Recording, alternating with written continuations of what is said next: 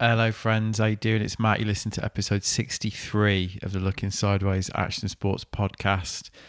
It's the show where I try and uncover the most interesting stories in action sports and other related endeavors. Thank you for listening to it. Hope you enjoy it. Now, I've got to say, I've very much enjoyed this one. It's a really common question that I receive these days. What's your favorite episode? Which is obviously impossible to answer because there's been so many different experiences and personalities. And, you know, as cheesy as it sounds, I really do feel privileged every time somebody decides to come on the show and share their story with me. But what I'm really hoping for when I do these conversations is the type of chat that takes on a life of its own and progresses to places that you couldn't possibly predict beforehand. I mean, you can do some planning and try and predict the topics and the twists and the turns you'd like the conversation to take. But yeah, you, you're really hoping for the type of uh, chat that I think everybody can recognize. The fabled chat in the pub, one that takes on a life of its own, in which the point becomes the pure pleasure of conversation itself. And another common question I get on that front is how much prep do you do? Now, obviously, I try and make sure I'm as clued up as possible on the interviewee's career. But as the podcast has progressed and I've begun to trust myself a little bit more as an interviewer, something that I really didn't at the beginning, I've really scaled back the amount of forensic preparation I've done for each episode, which was a very good job in this case because this one with the explorer, mountaineer, and climate, Leo Holding, came about completely by accident. I was at the Kendall Festival. I saw that Leo was on the bill showing his new film Spectre. And on the off chance, I thought I'd see if he was up for it. So I lobbed him a quick email. Kind of forgot about it, to be honest, until we bumped into each other on the Sunday morning. He only had a couple of hours, so he agreed to do it there and then. Um, given that lack of prep, I was a little bit daunted, but I decided to just go with it anyway. And I'm really glad I did because, as I discovered, and to get to the point, Leo Holden is a great conversationalist. He's completely open and honest, and the result is that this chat is a completely transparent insight into the realities of life as a modern explorer and adventurer, which is what he is. I'm going to say there's a bit of swearing in this one because we got quite into it and that involved swearing. So might be earmuffs time if you're listening to it with the kids. Anyway, Leo, like I say, was in town to promote his new film Spectre, which saw him and his companions Mark Seddon and John Bergen dropped off at 88 degrees south, snow kite slash kite ski their way to the Transantarctic Mountains. Once there, they put a route up Spectre the mountain that had been the uh, impetus behind the whole thing before kiting, uh, you know, down the Scott Glacier to the Ross Ice Shelf, back towards the South Pole and their drop off point. Absolutely epic mission, basically. So, on the surface, that's what we talked about. But what I realized quite quickly is what Leo is doing is marrying the scale and ambition of traditional exploration with a modern action sports sensibility. 21st century exploration, as he puts it. Now, when I say traditional exploration, I mean that kind of man hauling your pulk, hardship driven approach where struggle has traditionally been venerated for its own sake, especially in the kind of mythology of it from the British perspective. I mean, after all, if you're going to be the first person to cross the Antarctic continent, as two people, Lou Rudd and Colin O'Brady, are trying to do right now, is the point the distance? Is it the journey? Should hardship be an inherent part of that? If you do announce that you're going to try and cross Antarctica on skis, manhole, and your supplies, as those two are, you're taking your place at the end of a very clear line that begins with Shackleton and Scott. If you announce, like Leo did, that you're going to kite ski across Antarctica, you're basically announcing that you're purposely stepping away from that um, heritage and attempting something completely new. And when you think about it, that approach is a very obvious innovation. And it also raises some interesting questions and some ethical issues about the whole business of polar exploration and what you might term traditional invent- adventure in the 21st century, which is something that we discussed and which I found pretty fascinating, to be honest. For Leo, his approach is super new school and super progressive, as he puts it, and it makes him something of an innovator and outlier in this field, which we discuss at length. There are some fascinating insights into logistical and financial realities of that, and how it can be a very scary place indeed to back yourself to the level required to get a project like this off the ground. Like I say, very much enjoyed this one. Previously met Leo a couple of times, many, many moons ago. Once in Sheffield back in the mid 90s when I was about 20, and I think he was about 16. And then again in Chamonix around the year 2000, when we were both doing seasons there, it's fair to say that when we met again this year, we did hit it off. And that's why I've gone for another blatant podcast trope, which is dropping us in halfway through the conversation. It's not something that I do that regularly, but I decided to do it here because um, it seemed to set the tone really well for the conversation that followed. So that's what I did. Some great lines in this from somebody who gives great copy, as the saying goes. And there's also a really uh, great exploration of what is becoming one of the the key overarching themes of the Looking Sideways podcast the relativity of risk as a concept, and how athletes and adventurers of Leo's stature justify risk in the face of the danger they voluntarily place themselves in, and the wider arc of encroaching maturity. And can't we all identify with that, eh? So here it is me and Leo holding on Spectre. Enjoy.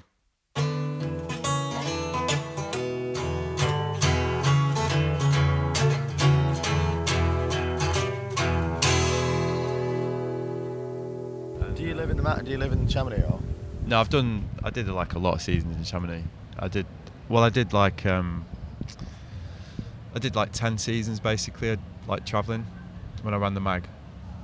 And these days, I live in Brighton now, and I just travel. Like, I just, I still travel. I still ride like probably six weeks a season or whatever.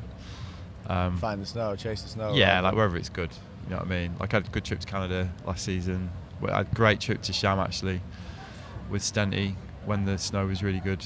Um, yeah, but like whatever. I get a bit old for seasons now, innit? Yeah. And the problem is on the season, like, if it's a good season, great. If it's not, y y it's nice to be able to go to where the snow is. do you know what I mean? Rather Yeah, than yeah. having to wait. But I miss it, man. I, I'd happily live somewhere where you could ski 100 days a year. if- Yeah. I don't, I don't know why I haven't based my life out of not maybe not Chamonix. Well, that's why maybe not Chamonix. Chamonix is a bit of a weird place, isn't Yeah. it? I, I, I, I have a bit of a love hate relationship with it really. Me too. Yeah. yeah. Like and and even e- back there is good. Great. Yeah. Yeah, and even when I was there this winter, and we had so we had that like massive storm in January, and, I, and we went up the tour, and we did like the, the back chair was shut, so everyone was just lapping the like the to the valley lift, and you know you forget what it's like, like literally on that on that- Fighting. uh, like fighting, like on the traverse. I was a bit like fucking hell, I forgot what it, you know. So we just ended up going to Lecontamine after that because it's there's just no one there, is there? And I was a bit like, yeah, I kind of remember why Chamonix is a bit of a weird one. You can have the best day ever, or you can have a day This like that. season, man, if you uh, if you got your legs on, the, the top lifts closed at the the Grand Monte, right? there. Yeah. So it's that's going to be rinseable. Yeah. If you're, if you're willing to walk, Yeah, imagine yeah. what it's going to be like there this year. Yeah, it'd be If amazing. there's some snow, it'll be Well- totally amazing. You'll have the whole of the Monte. yeah. It'd be like being the pistas, you know, the Yeah, bastards. yeah. You know, when you go and they Yeah. finally open it and there's like those ten You- tracks. Yeah, and you, you, you're like first in or whatever on yeah, that you'll have lift. to walk a ways, but the, Yeah. uh, it'll, there's some, that front side on good snow is just amazing. It's right there. brilliant. Yeah. But it gets rinsed within the morning. yeah. I- I've seen it go. I'm sure you have many times from like half a meter of pow Yeah. to a mogul field. Yeah.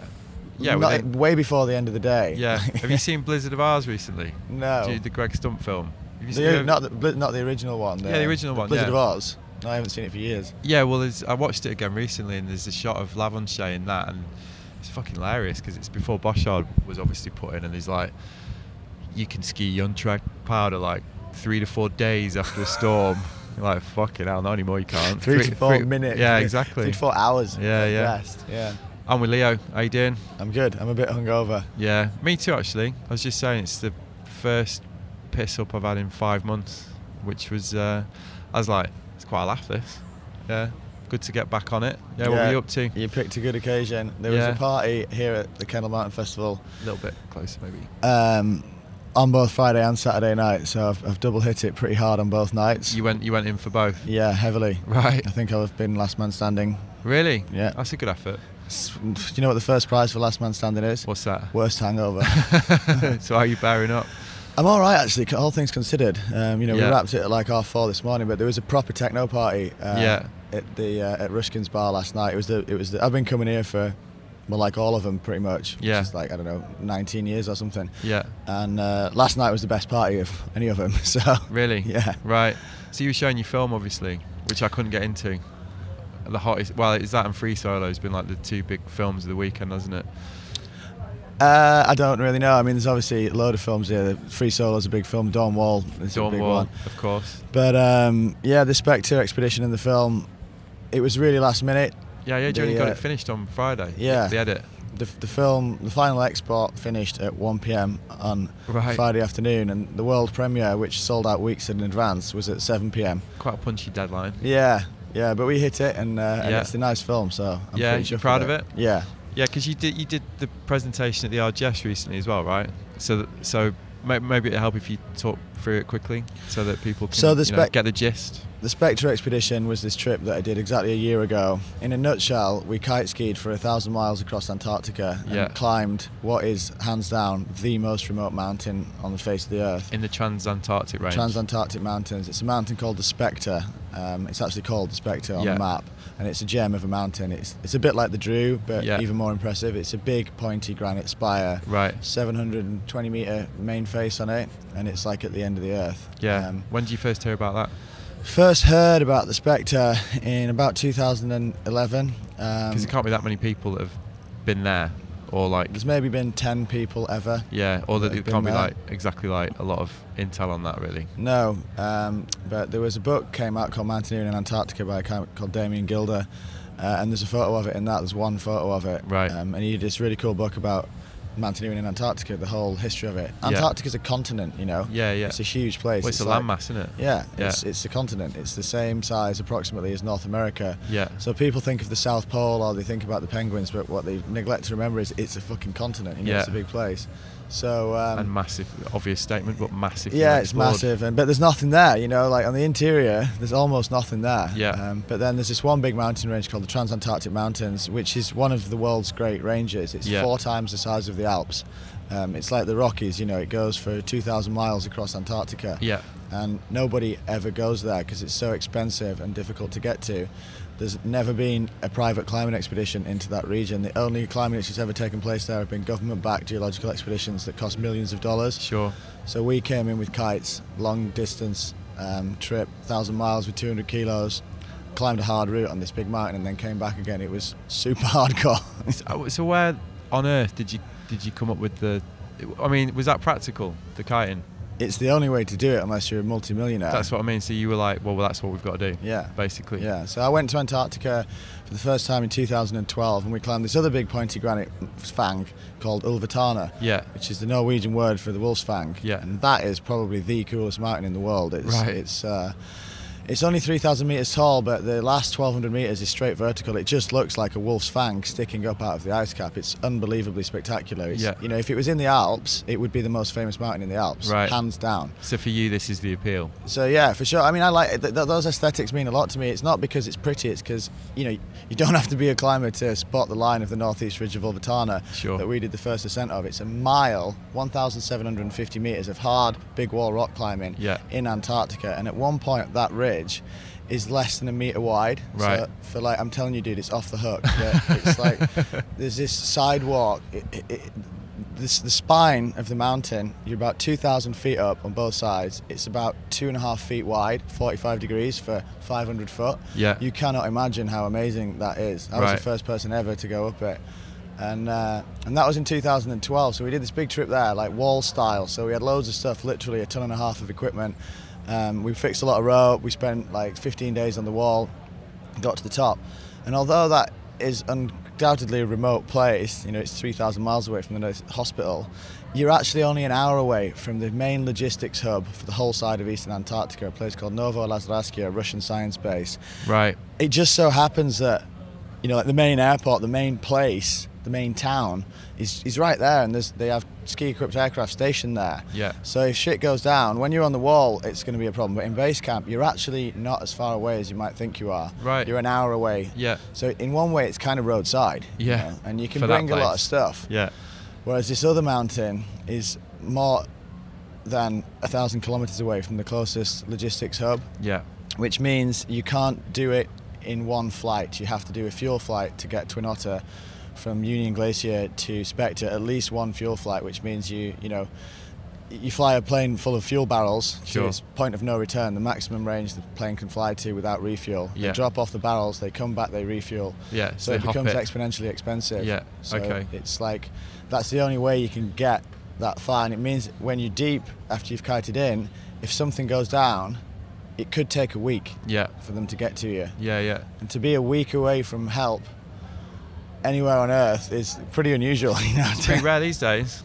Yeah. So is that also part of the appeal? Because because obviously a, a pretty obvious statement, but it's clearly a lot harder to find firsts of the type that you're describing these days. You know, like, and uh, there's actually quite a few expeditions at the minute happening in Antarctica, aren't there? There's like a couple of guys trying to do the Transantarctic solo unsupported thing. Ah, like the polar scene i'm new Bit to little- it little bit I, I- I closer. won't you know it, it's a different world like so it's all about where you are relative to where the support is coming from so this transantarctic thing which everyone's gunning for that henry died doing a couple of years ago Yeah. yeah it's kind of cool it's a thing now right because henry died and then ben didn't do it last year and it's the anniversary as well, right? yeah, and it's the anniversary, and uh, um, you know, good good on him. Like, and I wish him well. But essentially, you just walk for a month or two, um, and you're not again the um, when you start at Berkner Island, it's a little bit different, but the logistic infrastructure that ALE have down there uh, is geared around certain lines to the pole. So it's kind of not as gnarly as it looks. The normal route to the pole, the normal uh, full-length pole from Hercules Inlet to the South Pole is 1,100 kilometers, and it's along the flight line from UG to pole. So Yeah. you know they can drop. s- It's it's there's planes coming past within an hour almost daily. Yeah.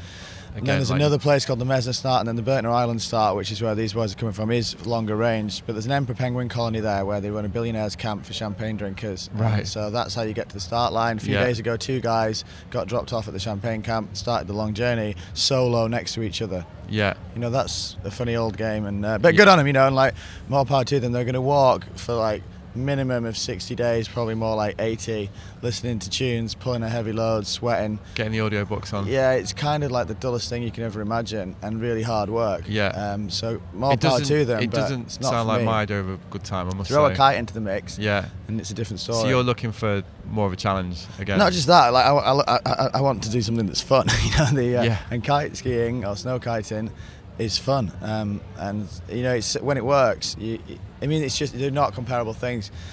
You can go hundreds of miles a day with hundreds of kilos, and it's exciting. Yeah. Um, uh, but you need like a certain set of conditions to enable that to happen. You need obviously wind, yeah. but you need the crucial thing is wind direction to heading. So which way do you want to go, and which way is the wind coming from? And as with the wind strength, you have two di- a few different kites. We had three different kites for different wind ranges. But then you also need the surface is critical. Like Yeah. what's the surface like? Is it power? Is it sastrugi? Sastrugi are these gnarly Yeah, wind they're the ridges, ridges, right. And it's rock hard. The snow is rock hard. Yeah. And then some from it's ice, blue ice. You Yeah. know, like like an ice rink. Sure. And then you also need visibility. So when it's flat light and it's a bad surface, it's really hard to kite because you know you can't see these. Plus, 200 kilo sledge is Uh, Everyone massive. can everyone can relate to that from yeah, so- skiing or snowboarding. yeah, exactly. Yeah, so um, so you need like you need the stars to align for you basically. Yeah, so how But was when it? They do. Did you did, did they line for you then? Eventually, yeah, you know, finally, yeah. But the first couple of weeks of the trip were in- amazingly difficult. Like, Really? really, really, really challenging. Um, it couldn't have been any more difficult. In what Uh, way? It was just ridiculously cold and ridiculously windy. And uh, we were only averaging like 25, 30 Ks a day, and we were fighting hard for it. I mean, by Right. cold, on the first day we were dropped off, it was minus 37, and then we got hit by a storm, and the winds were up to 45 knots, which Right. is like, you know, 60 kilometers an hour. The wind chill, the real feel wind chill temperature of that is like minus 73. Right. That was the first day. The wind calmed down after the storm. Four days pinned right where the plane dropped us off. Right. Like survival situation, you know. Yeah. The winds eased off, but they were still like 20 plus knots, which is really windy. Yeah, yeah. And the smallest kite we had was a nine square meter, which is not a small kite. And we had to be really overpowered because you've got these heavy loads. All, all the kites have a wind range, but when and they're designed for you know they spec it off an 80 kilo rider.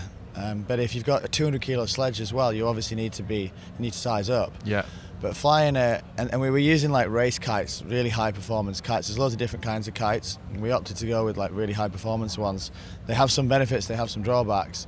And flying like race kites in massively overpowered winds in those conditions was like, oh my god, you know, it was it was gnarly. And the two guys I was with are way better kiters than me. One of them is fully world class, and the Right. other guy's really good. And so I was the weakest member of the team on the kite in front. Yeah. And uh, man, we were hanging on by a thread. As Jean put it, Jean Bergen from France, he's done more than a thousand days of kiting. Right. And uh, and he said this week has been the hardest kiting of my life. Right. So how did you find that? Do you, do you are Hard. you? I mean, but is that something you can sort of thrive on? Are you a bit like, oh well, I just yeah, get for sure. stuck in. Like Band started up. yeah, the um, it was a really hard trip, and uh, I would have been so disappointed if it hadn't have been. you know, obviously you don't go and do something like that because you want a beach holiday. Yeah. Um, it was probably a little bit harder than I was anticipating, but and we didn't. It didn't quite all go according to plan. We had to change objective when we got to the mountain because the climb that I really wanted to do is like a properly hard big wall climb. Yeah. Uh, and we got so spanked on the way in, and then we've got like a 1,300 kilometer journey out, including a 400k upwind section, which means you might have to walk or you're tacking directly upwind. Right. Heavily crevassed glacial region, technical mountaineering, you know. So uh, yeah, it was massively challenging, basically. Um, but then finally, you know, and, and kiting, it's so hard to to budget the time because you know on a good day you can do 200 kilometers in a few hours. Uh, on a bad day, you don't move at all. Yeah. So you try and work on, on averages, but in the end, it finally came good. And uh, and the first 200k we, day we had Yeah. was day 45, and on day and then it lined up. Wow, right, so and that we is- did we did se- we did 680 kilometers in four days. We did half the trip in four like in Pau. Like you- it was amazing. But you had 45 days where you where you weren't we were making fighting for it. where you weren't making we were your fighting progress. for it every day. Right. Yeah, we had a couple of good sessions in there, but Yeah. And then it finally came good, and we beasted out of there, and we finished with like nearly three weeks of food in our pulks because it, it finally came good, and we started hitting 200k days. Wow. Yeah. That's that's But we we fought for it, you know. Uh, yeah, yeah, yeah, yeah. Well, I was going to ask you about the funding for this actually, because that I imagine can't imagine that was cheap. The Spectre expedition cost 300 grand, 303,000 pounds. I've got the accounts down to the penny. Right. And uh, of that, 70,000 was refundable. it's a refundable bond. So you basically pay for a pickup, and if you don't use it, they pay you back because the guys that do the logistics, Right. you know, know how it works. And I paid that. I remortgaged the family home to pay the fat bond. You did. Yep. Right. Because uh, I knew we were going to do it. Um, but it was obviously a pretty big risk. I also put quite a bit of my own cash in to make up the other 230. Right. Um, but yeah, two. So How can you recoup that then through the film and, well, and talking about it? I'm and kind of a telling the professional story? adventure climber, right? So No, I know, but that's Um, I think that's interesting to know like how how you turn that into an income. You know. Well, it's pretty much. It's not quite. It, it, it- it's not quite cost neutral, but um, excluding time, no one's been paid a penny for the thousands of hours of work that have gone into it. Yeah. But the 230 grand of non-recoverable funds was mostly covered by sponsorship Yeah. and the grant bodies that I worked very hard for many years to pull together. Yeah. Because it was the hardest sell ever, man. It's like a mountain that nobody's heard of, that's been climbed. Yeah. We didn't go to the South Pole. We didn't set any records. We didn't climb Everest. We didn't go from the coast. We didn't tick any of Well, it's the quite boxes. conceptual, in it? You know. It's new school, man. It's like properly progressive new school yeah. expedition. Exactly. It's it's it it's was- not an easy h- thing to hang it on, is it? You know, and, and as a result, it's a real hard PR. You know, and Yeah. ultimately that's what you're doing is you're PRing, you're selling assets before they exist Yeah. to help brands PR stuff. Which is a massive part of your job, obviously. yeah, that's where all the money comes from. Yeah, yeah, and Um, probably it's what the you same spend, thing that you do basically. and probably what you, probably what you spend most of your life doing, right? well, not most of it, but you know, it's, uh, but most of your working life. I let's say. kind of like the challenge. You know, when when I would started talking to people about, I, I got some accurate costings, and they were like, "You're having a laugh, mate. You're never going to be able to like." It's a lot of money. Yeah, I mean the average house price in the UK right now is two hundred and thirty-four thousand pounds. Yeah. so it's almost exactly the same price. As It's the a average lot of house. money to try and raise because obviously working for three people. It's not like there was thirty of us. you Yeah, know. like obviously working in this game, I've got an idea about how hard it is to raise money. and in the UK in the outdoor industry, they are big numbers. You know, That's a lot of money yeah. for, for this game. Yeah, it is. definitely. So good on you So for it took pulling years. it off. It took years, and they, uh, you know, Berghouse put in a chunk, um, but not like that much. Yeah. And uh, and I and I worked it and I worked it, and and now I'm caught, I'm, I'm sort of I'm g- going from the sort of core climbing world into like the wider adventure world, and yeah, and I know there's like all these rich people around that you know they can bankroll stuff with their loose change, and that's Yeah. kind of what happened. This one dude totally sorted us out, and that's how it went back in the day. You know, when Shackleton was down there, Well, there when was Scott was- yeah, patrons, there was wasn't there? patrons And they were- benefactors. exactly. And yeah, there kind of still is. You just need to be rolling in the right circles and have the right reputation and know the right people. And, and give them the story. yeah, and Well, uh, I mean, but I actually- put myself in. You know, they didn't. I, wanna- didn't find them by accident. yeah, yeah, yeah. But what? It's, it's an interesting point though. Like, what are they? What are they buying? What's he buying? Fifty thousand quid to someone who lives in Chelsea, uh, who owns various portfolio, is like a night out. you Yeah. know? True, but it's still a lot of So, money. Yeah, it's a huge amount of And- money. and but you know, to them, peop- it's a night out. They can literally blow that. So, you there's a few there's some people out there, and this is just how it was back in the day. who They they they know how much money that is, and they know that things like the Spectre expedition cannot happen without serious finance, and they just think it's cool, Yeah. basically. So and they want the do it 'cause kudos. They think it's cool. Well, they Yeah. don't they don't really get anything out of it. They just Other than like, they know the score, and they uh, they want it to happen, and um, yeah, but it's a and it- bit like, what? You're not funding a kite trip across the Antarctic? Like, I'm sure, I'm sure, like You in know what their I mean? circles, you know, they'll have a yeah. But, It's like, um, all right, what what you been up to? Well, I'm doing this actually. It's probably a bit of that, isn't it? It's Bit probably of their that, PR, yeah. really. I've been out for dinner with him a few times Yeah. and um, good on him. So that was one pot, and then there was a few other pots. We got a massive grant off the Mount Everest Foundation, which is this uniquely British thing, uh, which is a grants body which every year gives away quite a lot of money to exploratory climbing adventures, Right. um, British and New Zealand ones. It was set up with the with the profits of the 1953 Everest expedition, Yeah. uh, and they have like a fund, and every year they give a percentage of the interest to cool stuff. Normally, the grants are between 500 and 5,000 pounds. On average, you'll get about two, two and a half if Right. you're doing something cool. Yeah. But then, long story cut short, they did a super grant, and, Right. uh, and I won it, and they gave us 50 grand. Um, um, So what, So- and and they want it because of the uniqueness of it. yeah, because it's you know th- it's, there are people out there who know the difference between skiing to the South Pole, skiing the last degree, climbing Everest, climbing Mount- the seven summits. You know they they're like products, commercial Yeah. Well, they are Products. now, aren't they? Totally, and they have Yeah. been for a while. And like what we what we did out there um, is super new school. It's really Yeah. progressive, and as a result, it was a really hard sell. It was really hard to raise the money. It's hardly got any PR since we got back. Yeah. Um, but I knew that was going to happen. Right. But what I, I'm quite psyched about is that, and like here this week, and there's people here who know the score, and we've sort of like, it's a historic trip. The- Yeah. What we have achieved there to travel those kind of distances with those kind of loads, with technical objectives in the middle, is um, is super new school, and and it,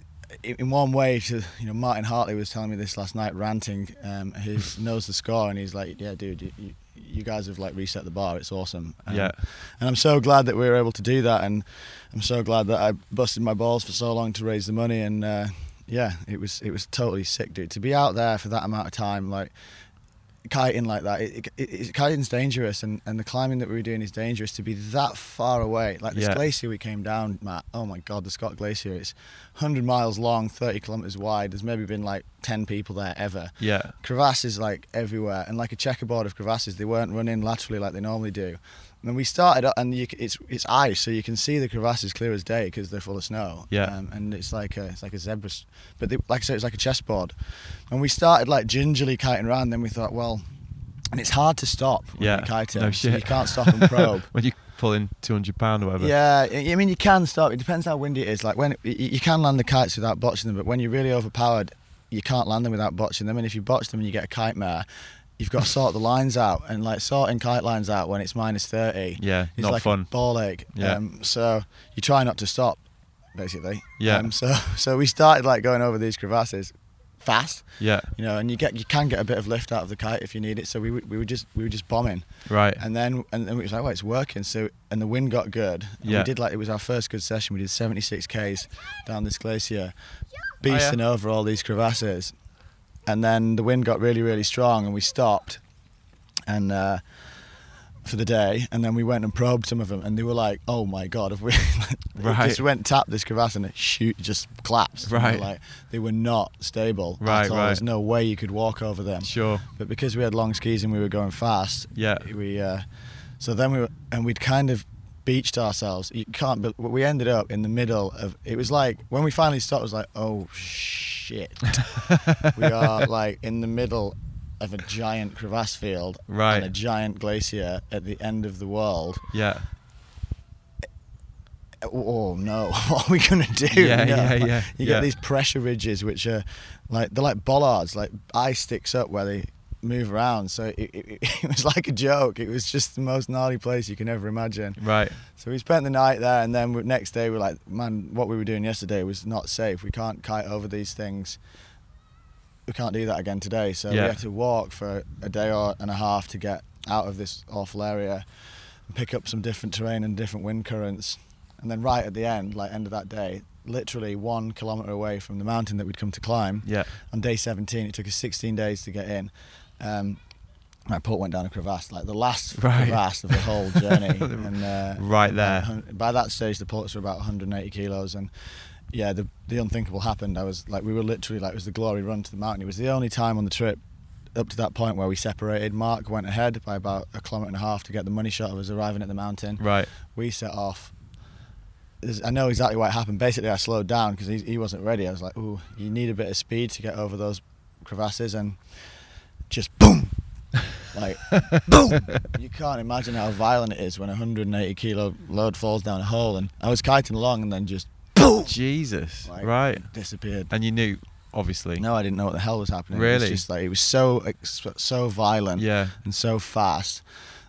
Uh, the kite just Fucking dropped hell. out the sky. I was getting dragged backwards across the snow. We had the dins on quite high, so my skis didn't come off. Right. Um, Oh. And then I just realised what was happening. And we had like a, the pulks were attached to our harnesses on load release knot, Right. but we there's no way it was it was a bad system. A you can't reach around your back. I was going and to you're say, being without pulled. force like that, you can't No actually chance, do no- that, no can you? chance. And and like the knot was we needed to you, you couldn't they were welded Right. but the port jammed in a in, Right. a, in a compression deep in the glacier, Jesus. Right. and uh, and the knot in the trace jammed in the lip. And, Right. uh, I was able to like not die and uh, uh, get an eye screw in, and then Jean came over and we, I got the load off, and uh, and then we, it took us a few hours to like go and get it out the Right. bottom of the hole. Right. And uh, but it was gnarly, man. You know, it was like.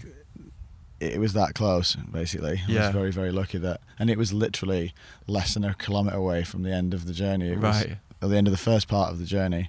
Jesus. So yeah, that was pretty bad, man. It was like it was a near-death experience. If things had been very slightly different, I wouldn't be sat here right now. Right. Wow. Um, How do you feel about that then when you uh, realised what had gone on? uh, psyched, man, because you know, you know, there's, there's a great line in the film where we've, we've dealt with it, and, and then I was really worried that the pork was going to be damaged. 'cause, Right. You know, we've got another That's forty another- days, which would be We've another got problem. Another fifty days out there, another Yeah. month and a half. So Yeah, if yeah. anything's really damaged, you're in big trouble. Or if you lose anything, you know, if we couldn't, go- if the pul- if I'd had to cut away the pork and we'd lost it, that's a full rescue situation. yeah, you of can't course. Yeah. so um, so we went down and like it couldn't haul it out in a wanna because it was so heavy. But we unpacked it, hauled everything out, got the machine, got the got the the, the pulk out, uh, checked it, and it was fine. Didn't lose any kit. So there's this gold line in the film where I go, haven't broken anything, haven't lost anything, and I'm not dead. Result. Yeah, yeah, yeah, exactly. So, how was the climb? You said you didn't get your objective and it was harder than you thought. Oh, So this South Pillar is the the one that we went for. Is like the finest unclimbed line on planet Earth. Yeah, you know it is and uh, it's just this 700 meter high perfect prow of granite looks like the nose of el capitan you know it's that good and uh, but we didn't have a portal ledge and um, which is a hanging tent that you use on steep yeah, sure, cliffs yeah. and because and I didn't bring one because they weigh about it's about 12 kilos for tent for the fly and the ledge and we had to carry it for a thousand miles Right, so very early in the planning process, I was like, no, we're going properly al- alpine style. Uh, there are ledges and stuff, um, but when we got there, basically it was miles more. It was much more of a big wall than alpine granite. You Right. know, it was really steep. It's like it's like a proper big wall climb. It's Yeah, not yeah. like an easy route. If you're climbing, this stuff makes sense. If you're not, it doesn't. But essentially, it was very very steep and very very featureless. There was a line. Um, but something that I underestimated is when the wind picks up out there, you know, you will not survive for very long when you are outside. Yeah. You know, like you won't survive a day. yeah, When there's no wind, it's different. You can push it. You need to have shelter at hand unless you've got a really big, stable, high pressure system. sure. And leaving shelter is like suicide if you haven't got stable weather. Yeah. So we were still at the, the, fo- the forecasts we were getting were bad, and we were basically gambling on a stable high pressure for a week or two when we were there. Yeah. And then you can like push a lot harder. And we just didn't get it. The weather just was really unstable. It kept changing every every ten hours. Like different stuff would come through. Right. Precipitation, cloud, wind conditions. So, that's not really something that you unstable can weather. really predict or prepare for. No, and you can't like you can't. The way Jean put it was like, if we were in the Alps, we don't climb in these conditions. Yeah. Why would we consider it here? Yeah, yeah, You yeah. know? When you, But right if you've out got a there. portal edge, it, you can hide. You know, you've got a place to hide. So if the wind Yeah. picks up, you can. So we kind of screwed up. I should have brought a ledge really, but you know, 12 kilos is a, that's a hugely heavy thing. Yeah. Um, in hindsight, we should have brought a portal edge and we could have had a pop. But I think part of my motivation for doing these trips is to like see how far you can go. You know, how far can you push it? H- How close to the edge can you get Yeah. without dying? You know, Yeah. without crossing the line. So that is. And we got to the line, man, and it was at the bottom of the wall. We were there, and we recognised it. I'm like, this is not going to end well. We are pushing. We are so strung out. We are pushing so hard right now. We need to like reel it in a bit. was that a difficult decision to make then? Yeah, it's been doing my head in all year. I You can know, it kinda- actually, it actually wasn't I that can- difficult at the I time. can kind of tell actually. Yeah. You can, you can see it's, Yeah. it's like you're a bit like it's eating you up a bit, isn't it? Yeah, yeah, yeah. It is because you know, like, that's what I went there to do. Yeah. Um, and uh, and we were sat there looking at it, and I was like, oh man, and it looked. It was What- just what the would- top part was like, ah, there's just too much level of uncertainty. And I've got to a level of experience and knowledge now where, you know, I've had a really bad accident. I've, Yeah. I've served my time, and uh, I was just like, shit, we. Well, you're a dad We've as well. got to turn. We, we've got to stop here. So we went round to the other side of the mountain, yeah. climbed an, a very spectacular, awesome route that was actually really pretty difficult. Uh, and we got to the top of the mountain.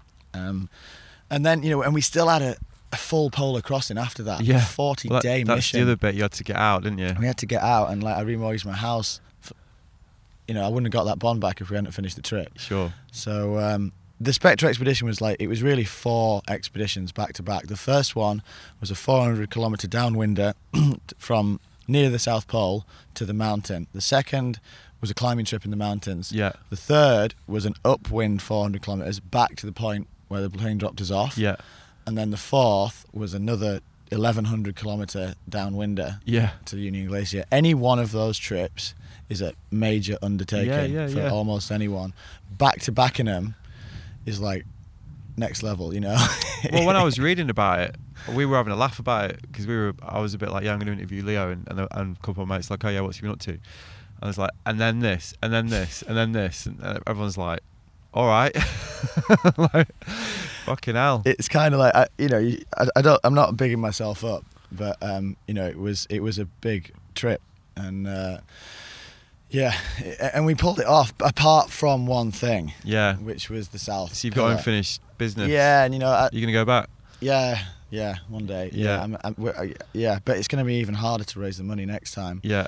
But you know, the, the the price of being ambitious is that you, you're never satisfied. You know, there's always Yeah. that's that's the cost of ambition and. Uh, yeah, but I was pretty bummed. Uh, Well, I wasn't. It wasn't that difficult to make the decision at the time because it was clear not it wasn't going to end well. Yeah. But then we did this other ace route, and then we still had a few days, and we were holding out to the last minute, and the weather just didn't stabilize. And we had this big journey ahead, and then uh, yeah, we, we finished it, and for the for the that was like a, eight nine months ago, and I, I've finally laid it to rest now. I'm not bummed about it, but uh, you know, it was an amazing trip. We did we achieved a lot, but I just know we didn't quite tick all the boxes. yeah, yeah.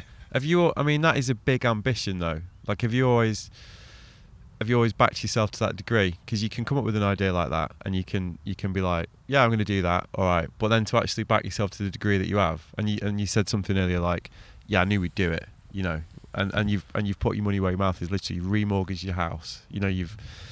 Have you, th- that is a pretty formidable amount of drive. Have you? Is that something that's just always been in you to like back yourself to that degree? To I like get- have these projects and be like, yeah, I'm going to do this. Not only am I going to do it, I'm going to like actually back myself. Like, You know Well, what I also, you mean? know, in climbing, like a big thing is when climbers talk about style, it's not like when snowboarders talk about style. Yeah, Yeah, it's not it's the- about what you look like. yeah, and- it's the and- style and of how the, you of move. the of the ascent, the yeah, style of the there's route. a lot of like ethical approaches, yeah, which m- it way more important than what you actually do is Yeah. the way in which you do it. Yeah, which- Specifically when it comes to bolts, um, we didn't bring a drill. Yeah, yeah, so that's like half a kilo of kit that radically increases your chances of success when you find yourself on a blank wall in a remote place. sure. And we didn't bring it. We didn't bring any fixed rope because, you know, it isn't about getting to the top. If you wanted to get to the top, you walk around the side, you can get a helicopter. It's about the journey and expressing yourself to the maximum that you possibly can. Uh, and these little things like not bringing a drill, like not bringing fixed rope, like not flying in and out of a mountain, up the ante a lot. And and the and the remoteness, obviously, Mm. as you described. Yeah, but I out. Yeah, you know, I, I didn't set out to. Like 20 years ago, I just like what next, what next. I wasn't very strategic. I was just psyched all the time. I Yeah. get the opportunities that come. But as I've got older, and I've got a family and time constraints, you know, yeah, you, you kind of need projects and goals to like. And then 10 years ago, I sort of started doing that model, and then this was like, well, that went well, that went well, that went well. Let's go all in. And what's like the biggest, gnarliest project you can think of that you've got a realistic chance of doing. Yeah. And that was the Spectre expedition. Well, where's that going to end though? Well, that's a good question. You know, You know what I like, mean? Though, if you've got, you if take you've got, that to its logical it- 'cause- conclusion, 'cause it it's- doesn't end in a good place. well, because it's already like a pretty, like you know, not to labour the point, but it's already like, y- you know, you're constructing these scenarios that are so out there anyway, progressive, and if you're driven by this need to push yourself in that way as you're describing, and you keep up in the ante the whole time, I don't even mean like in a danger to, I just mean almost mean like, like a creative way. You know what I mean? Like what, what on earth's next? Well, I don't know, you know, and I'm still like this was a this. In, it, it took me five years to pull this project off. Yeah. Well, actually, it took me five years to get to the start line, and then uh, Which the is film's which is only like- just come which out. is massive. That's a massive undertaking. I did a load of other stuff in that Of five course, years as but- well, right? But the uh, yeah, and then now it's still the film was only just finished on Friday, mate. You know, yeah, and, like, yeah, yeah. So what I would really like, I'm still on the follow up from the Spectre, and what I would really like, and uh, Alistair Lee has created a film which does it justice. It's Yeah. really good, dude. And Yeah, uh, I'm- I'd like to be able to share that properly, like not, yeah, yeah, film festivals and yeah, but I- I'd like millions of people to be able to see what it's like out there to do Yeah. something like that. Can And, you uh, can you do that? You, is that the next plan then? it's not easy to get access to Netflix, and you know I work in telly as well, right? I, I- Yeah, I, yeah. did a prime time slot on BBC Two early Yeah, this yeah. year, um, but I know how that industry works, and it's it's dead hard. But so I've still got a bit more follow up with that, and I, I'd like to try and share um, the Spectre Expedition on on a large platform. Uh, but then what next? Well, you know, there's I've got loads of ideas. You can do things in different directions. It doesn't have to be a linear one-upmanship, right? Yeah, well, Um, that, eh, that's not what your career's been, though, has it? Like that, y- you've you've ob- it's almost like you've taken a project that's that's and you've put your energy into it in that way, but it's not about like, well, I'm going to do this and then do this and then do this. Like, I've followed my path, man. You know, I, I, I found it very early in life, and I've committed to it wholeheartedly. And it's just gone so well. From when I was grew up just up the road from here, I've never Yeah. done things that other people told me to do. I've always had sponsors that were super cool and let me have absolute autonomy. I just, Yeah. I've like, yeah. So, um, so we'll see what's next. I've got, I've got a load of ideas. I'm not gonna do another three month trip whilst the kids are little. Um, I don't really want to do another 300 grand expedition anytime soon because it's such a ball ache raising all that money. no shit. Uh, and like it's stressful because if you're just a little bit off, if you know, if you're 10% off the budget on a 30 grand trip, that's 3,000 quid. Yeah, it's Yeah. a lot of money. That was my first season in Yosemite. I didn't spend 3,000 quid Yeah, in sure, like yeah. three months. yeah, But it's 3,000 quid. It's not going to break my bank. If you're 10% off the budget on a 300 grand trip, Yeah, it's a you're lot of 30 money. grand out of pocket. it's not you the know. house, isn't it? Yeah, and it messes your life up and Yeah. my family's life up. So it was all quite stressful. uh, Yeah, Those figures are big for me. Yeah. And, um, so anyway, yeah, I've actually I've got this tree climbing mission in mind for the next one. It's relatively simple, but these giant strangler fig trees in uh, central Papua New Guinea. Um, that a mate of mine who's called Walter Etherington, who's a tree climber, they're amazing. Do you know what a strangler fig is? no, So a strangler fig is like it's a uh, uh, a parasitic um, vine, but the, you know like the massive like Yeah, avatar yeah. trees, sure. these giant trees, and then the, the the strangler fig overtakes the tree and kills the tree, and the tree dies away. But they end up like these giant climbing frames. But some Right. of them are like 80, yeah, 60 to seventy meters tall, Right. out in the jungle. Uh, and, and go and climb up them. Like Right. this mate of mine's properly into tree climbing, and so I Right. think we're going to do that, which is a relatively simple trip. Yeah. and uh, it'll be a lot of fun and something different and creative. And Yeah, uh, there's these local like pygmy people out there, and they're not pygmies, but you know, they're like these dudes, and they are into climbing trees for fun. Right. Um, so that's I think we're going to do that, and uh, that'll and that'll only be like 20 days door to door, yeah, which is good when you've got kids, and it'll be a yeah, laugh. yeah, And yeah. yeah. So you're, you know, you said earlier that you've you've known your path from a young age, and because I think I met you first. I was we were trying to remember. It was about twenty years ago. I met you in Sheffield. You were with Johnny, Johnny like Dawes. almost 25 years ago. Yeah. So and you would have been what like fourteen maybe back then, and you already seemed pretty focused at that age. Well, that was Like- a really influential part of my life, man. Yeah. My, my parents used to let me go on the train by myself when I was 13 to go and stay with Johnny Dawes in I remember, Sheffield. which is when I met you. Yeah, and you were just hanging out with Johnny, who was obviously a pretty, pretty out there role model at that time. You know, exactly. fair And play I to was your mum and climbing the dad. eights. you Yeah, know, yeah, with yeah, Johnny Dawes exactly. at And the weekend. Yeah. and then coming back to school. Johnny and, was like, pretty loose back then. super loose, Yeah, man. Yeah, and- yeah, yeah. And uh, so was the whole crew. You know. they- yeah, that they, uh, scene then was like went for you. That must have been like pretty. bloody- eye-opening, shall we Yeah, say? yeah, exactly, exactly. But did you did you? I rea- don't think I'd ever drunk a beer the first time I went to visit Johnny Yeah. in Sheffield. You probably know? changed quite quickly. yeah, but did you have that focus at that point? You know what I mean? Did you w- w- when you saw that world? Were you like, yeah, that's a bit of me? Yeah, you know, the, it's kind of changing a bit now, but what drew me to climbing and like I'm in the snow sports world as well. It, it's the counterculture, it's the a way of living your life differently, which is way more fun and way more rewarding than the, the nine to five, buy a nice house, buy a nice car that, that we get sh- rammed down our throats Yeah. in this world that- in which the, the Western world in which we live. Well, that's the appeal, isn't it? That's why you get into these things. 'Cause- yeah, it's 'cause- not, you know, yeah, it's a rad life, you know. Yeah, like, yeah, you know? yeah. Well, that's why I got into what I do. Yeah. That's why I think that's why people listening to this are into it because it gives you that glimpse of an alternative world, doesn't it? Yeah, and, and it's especially when you're a kid. amazing. 'cause Yeah. you- because you, see that and you're like, yeah, do I want? Yeah, but it's not for everyone, right? You know, the the the, the, pr- the insecurity, the risk, the uh, um, we all choose our own paths. But I was really lucky that when I discovered climbing early in life, I pretty much knew straight away. I was like, this is what I want to do with my life. right.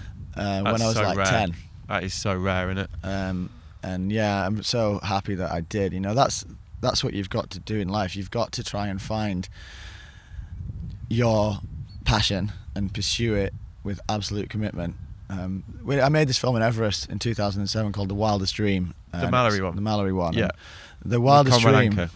Yeah. was a is a line from one of uh, Mallory's letters, and you know, th- climbing Everest in 1924 was his wildest dream. We've all got our own wildest dreams, right?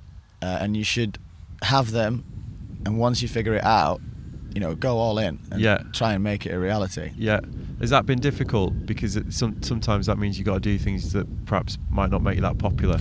Of course, it's difficult, you know, like the uh, i i if it's easy. It's not rewarding. Yeah. You know, one of the things I've definitely learned along all these trips is that you You're- can have spectacular successes, right? Where on paper it looks amazing. Yeah. But if it didn't push you right to the edge, they're almost forgettable.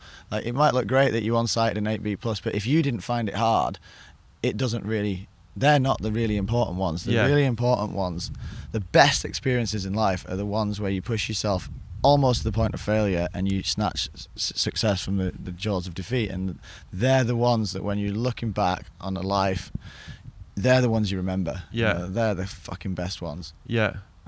Yeah. So apart from the tree climbing, what else you got going on? Uh, what's next? Like, yeah, I've got two little kids, man. So my little boy Jackson is, is two. My daughter Freya is five. Uh, and this summer we did the first proper family adventure. We get Yeah. out and about a lot, you know. But we, uh, I took my little girl and my little boy up uh, up Triglav in Slovenia, um, which is a semi-technical mountain. Yeah. And uh, Jackson was in the carrier. We've got this neat little harness system where you he goes in the carrier with a harness on and you clip it into your belay loop. Right. So if it fails, Amazing. and uh, and and Freya did not get carried at all. We did the Seven Lakes route to the summit of Triglav via the Scotia Rezo v- variation, and it, it's like not many five-year-olds do that. Kind No, of right. Stuff. Uh, it's two thousand meters of ascent, forty k's, and it's climbing. You Yeah. know, the last day is like That's proper amazing. climbing. And she's I five. had on a short rope, and you know, yeah, held her hand the whole way. She walked all the way up and all the way down, and she didn't complain about it. Uh, on the top, there's loads of like Slovenian mountain guides up there, and they're even and Slovenians are hardcore, right? Yeah, they're the best yeah. alpinists in the world. Yeah. And they were like respect, you know. The, Yeah. um, and that is awesome to do that with your offspring, you know, like Yeah, to be up yeah. there with Freya. Yeah. So I'm really psyched on that to like, y- you know, one of the beautiful things about having children, back to your earlier point about how hard to push, you rediscover, y- you can do the things that you used to do 20 years ago that are, have become really boring and they're not boring when you do them with 'Cause kids. you can know, see like- it through those eyes. yeah, that route we did Yeah. on Triglav, if I'd been doing it with a mate, it would have been like a nice day out, but uh, whatever. But doing it with kids was like, wow, this is wonderful. And, and being able to share all this stuff that I've figured out and all these wonderful places that I've found and being able to, sh- you know, w- taking Freya to Yosemite for the first time and climbing something there with her down the road. What a thing. What a gift to give. You yeah, know? yeah, yeah.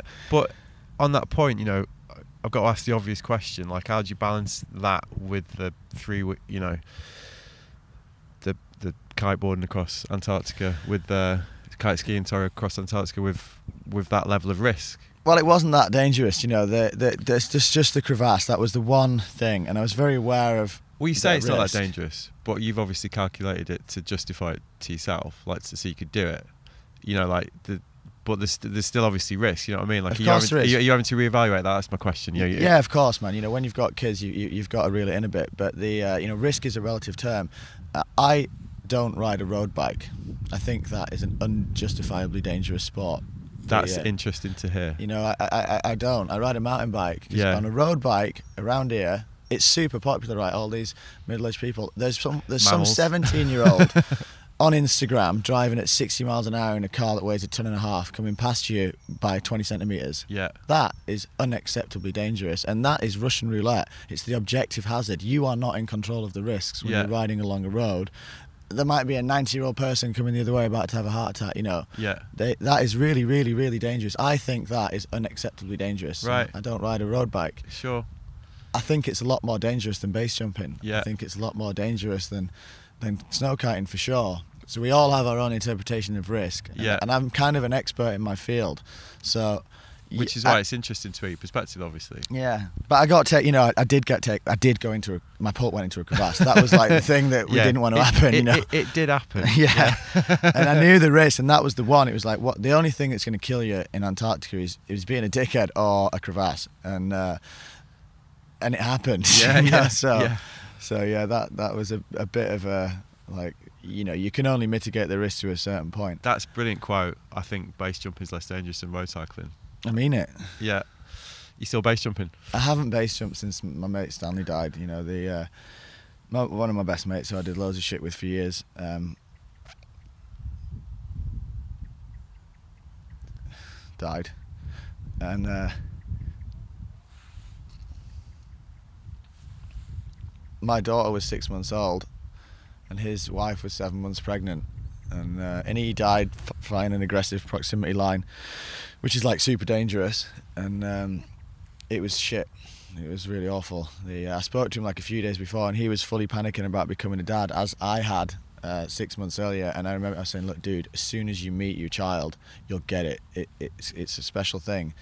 Uh, and he just pushed a bit too hard at the end there, and uh, and died. Sean Leary Stanley.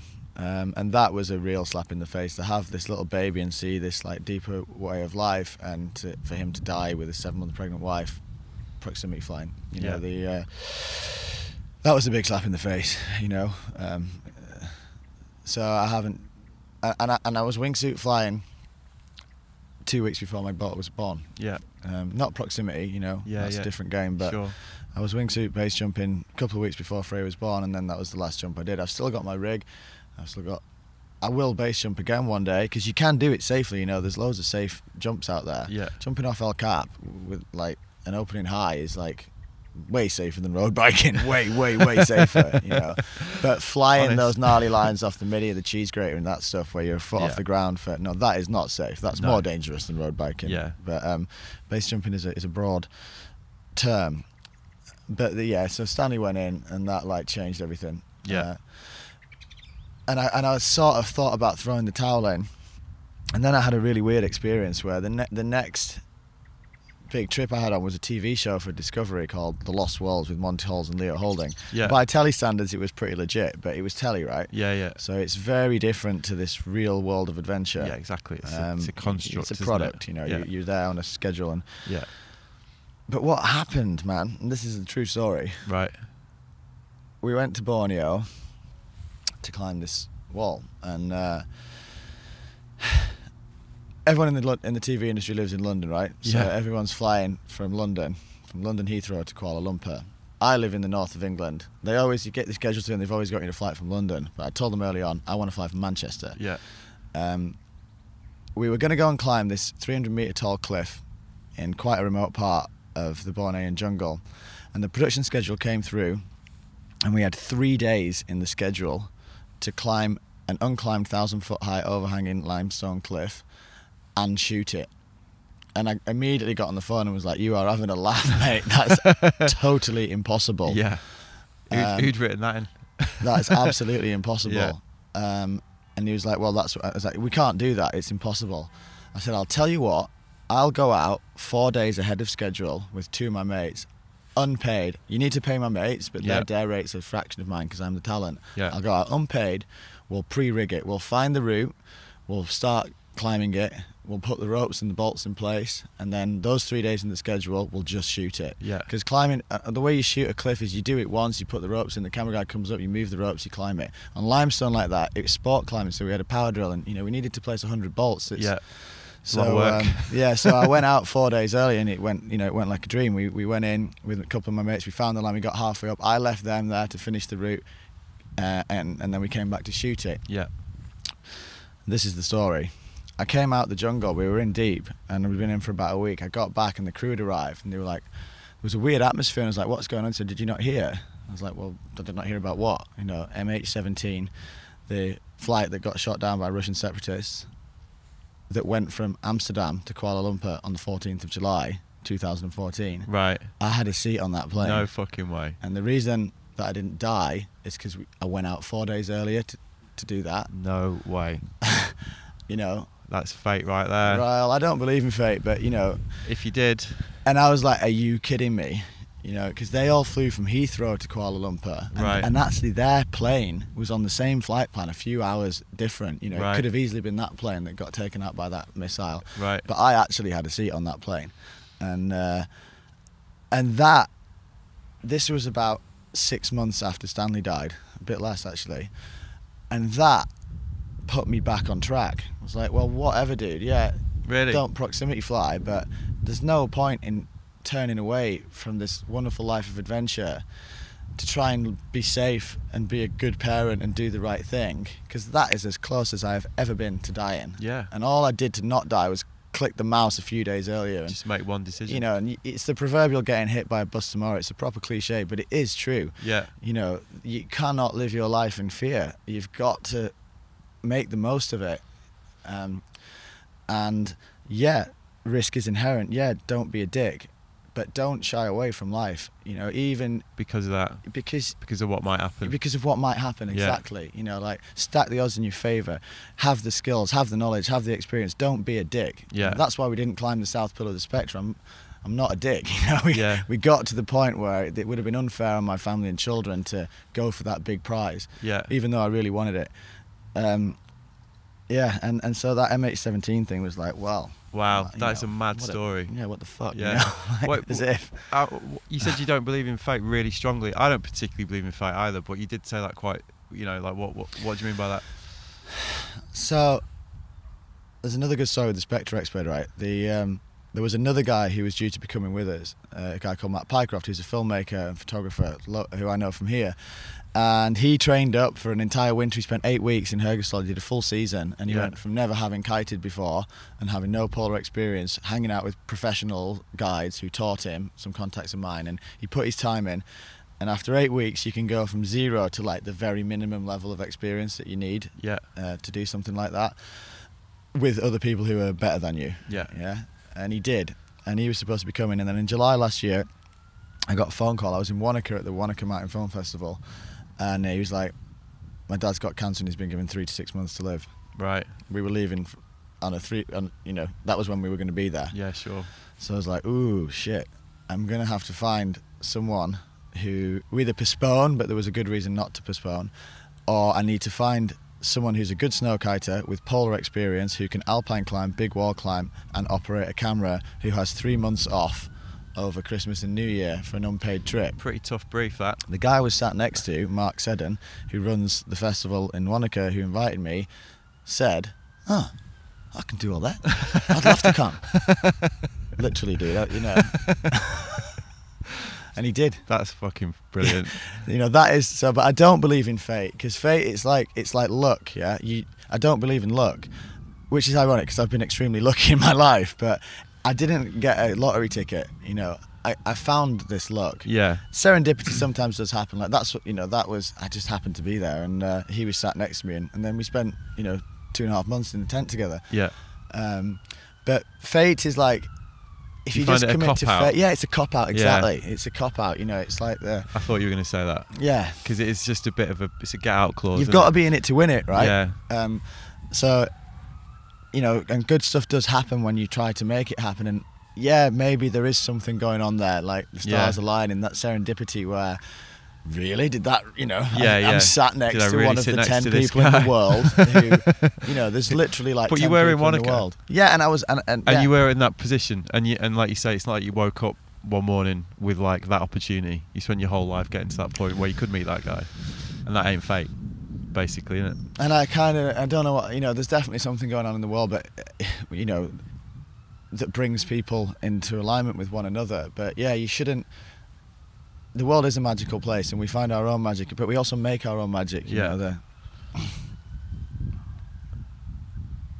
That's good, man. Let's leave it there. That's a really good point to end it. Yeah, it's wicked. Thanks, man. So there you go. That was me and Leo. Hope you enjoyed it. Had it all that one, eh? From a funny, open, passionate, intelligent force of nature. Spectre isn't on general release yet, but I watched a preview after our chat.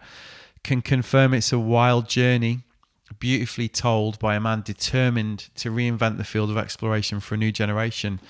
I know Leo's currently involved in a few tracks, chats to try and score some distribution through uh, somebody like Netflix and all that. So let's hope he pulls it off. So this film gets as wide the wide distribution, easy for me to say, that it deserves. And I look forward to the day our paths cron- cross once again. God, I'm having to garble all this out, eh? Anyway, right, so that was episode 63. Thanks for listening. Hope you enjoyed it. I'll be back next week with another episode from my trip to the Kendall Festival. So if you want to check that one out, subscribe through Apple Podcasts to make sure they land in your iPhone each week. Um, yeah, on that update, you get that nice new reminder when it's downloading, which is pretty handy. Uh, you can head over to the website at www.wearelookingsideways to check out the show notes and back catalogue. And it's time for my usual request. If you enjoyed it, please consider sharing it, following me on social media, leaving me a review, or heading over to the shop and purchasing a t shirt, sweater, or hoodie to show your support. So, not much to report in housekeeping corner this week. Other than that, you know, winter is pretty much here, which means I'll be off on my travels again for next few months. Season number 21 spent pissing around on the hunt for snow. This one's going to be for me. And it's fitting that I'll be starting this year's shenanigans with a trip to my old stomping ground of Maribel next week. My friends at Wavelength magazine have kindly decided to host me there. So I'm looking forward to a few days getting the old legs back. Um, might go and do the spot, might go to Soleil, you know, all that. Go at the wrong point, definitely. So yeah, looking forward to that. Plus, in other exciting news, I've just returned from a lovely weekend in Birmingham with my old mates Tim Warwood and Adam Gendel, where we recorded the very first Looking Sideways Christmas special. That one was a really good laugh, not least because we recorded it in a real radio studio in Birmingham with proper headphones, a mixing desk, three mics, and all the rest of it. My God, that's the way forward. Um, sorry, Zoom mic, faithful companion, but if I can get that off the ground, bit more frequently, then you will be consigned to the dustbin, I'm afraid. Anyway, my very first official three way conversation as myself and these two legends of uh, UK and European s- snowboarding had a rollicking two hour conversation about life, snowboarding, Christmas, loads of other tat. We had a great time doing that one. I'll be releasing that one on Christmas Day. So if you need something to soundtrack your uh, turkey basting session, you're going to be able to listen to that one. And uh, yeah, so I'll give you a few more warnings about that. But Christmas Day for the release of that one, a la Adam Buxton, yet another podcast trope that I'm stealing. Anyway, that's it. Nice one for listening. I'll see you later. Sweet.